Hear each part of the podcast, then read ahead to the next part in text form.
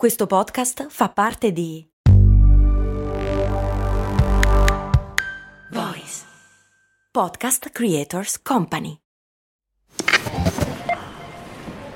Ecco il suo resto. Mm, certo che al giorno d'oggi con un euro non si fa più granché. Beh, lo posso usare per il carrello della spesa. Ma comprare 10 Goliador? Eh no, per quelle servono 2 euro adesso. Ah, beh, allora non mi resta che lanciarlo nella fontana di Trevi ed esprimere un desiderio. Oppure, beh, potrei investire sul mio futuro. Ma un euro? Beh, sì, su Scalable. Scalable, che supporta anche questo ascolto, è un'app che ti mette a disposizione gli strumenti essenziali per costruire una cultura del risparmio. Ti consente di investire in modo flessibile in azioni, ETF e fondi, creando piani di accumulo automatici a partire da un solo euro. Altro che Fontana di Trevi. Amplia le tue conoscenze finanziarie e fai crescere i tuoi risparmi nel tempo. Scopri Scalable per i tuoi investimenti. Link in descrizione.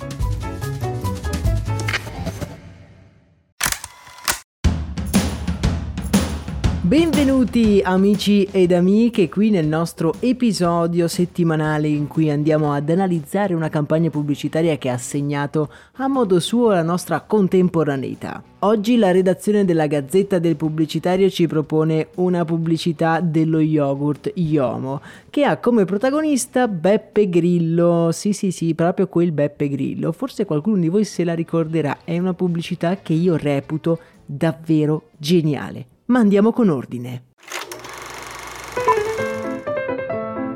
È il 1947, quando a Milano Lumir, detto Leo Vaseli, nato in Veneto ma di origini ceche, rilevò la latteria comunale di via Salasco. Erano gli anni subito dopo la guerra, le risorse sono poche e il latte andava razionato. Vaseli decide di trovare un modo di conservare il latte più a lungo. Inventò allora lo yogurt a coagulo omogeneo attraverso una formula rivoluzionaria e la lanciò su scala industriale. Fu la prima volta per l'Italia e da lì arrivò anche il nome dell'azienda, nata dalla crasi e dalla conseguente unione delle parole yogurt e omogeneo, ovvero Iomo.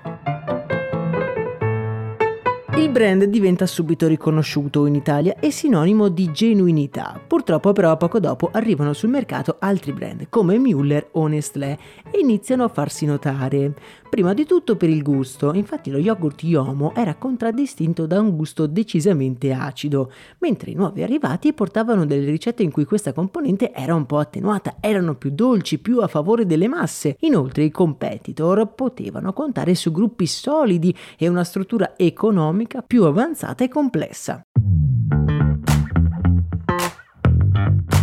Yomo capisce ben presto che non può erigere il suo predominio solo sulla genuinità del prodotto, serve una campagna pubblicitaria d'eccezione. Un altro aspetto rilevante da considerare in questo contesto è che il 1986 è l'anno di Chernobyl e i media danno molto peso alla nube tossica in arrivo dall'Ucraina, nube che minaccia i campi e il nutrimento delle mucche, quindi bisognava stare un po' cauti con le pubblicità. L'agenzia che si occupava del progetto Yomo realizza quindi due idee per due spot molto differenti, una più istituzionale e un'altra più irriverente che aveva come testimonial due comici come Beppe Grillo e Roberto Benigni. Proprio queste entrano nella storia come le pubblicità telepatiche.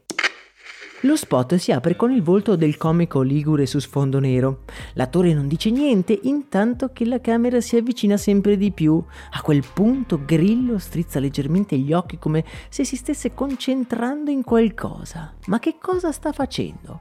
Mentre chi guarda si sta domandando che diavolo stia guardando Beppe Grillo, arriva la scritta in basso che recita pubblicità telepatica. E a questo punto la frase Provate a uscire a comprare qualcos'altro adesso.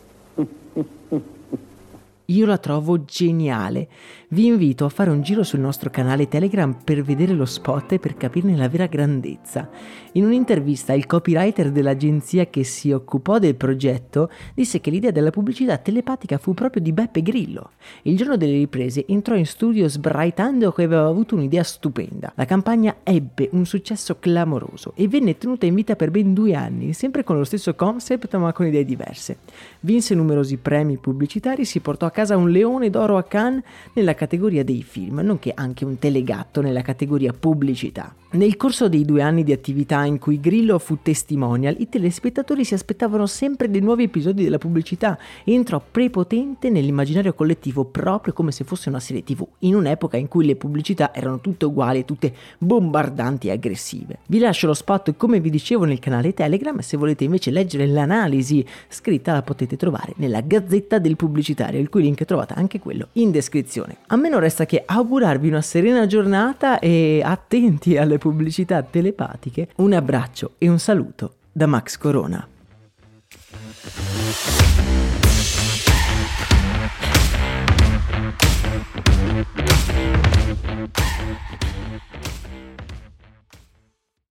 Vacanze in Sicilia o in Sardegna. Con i traghetti GNV viaggi in relax, porti tutto quello che vuoi e ottieni super vantaggi. Col nuovo programma Fedeltà MyGNV accumuli punti viaggiando, ricevi un cashback del 20% e tanti sconti a bordo. Non c'è modo più conveniente per andare in vacanza. Scopri i dettagli su gnv.it.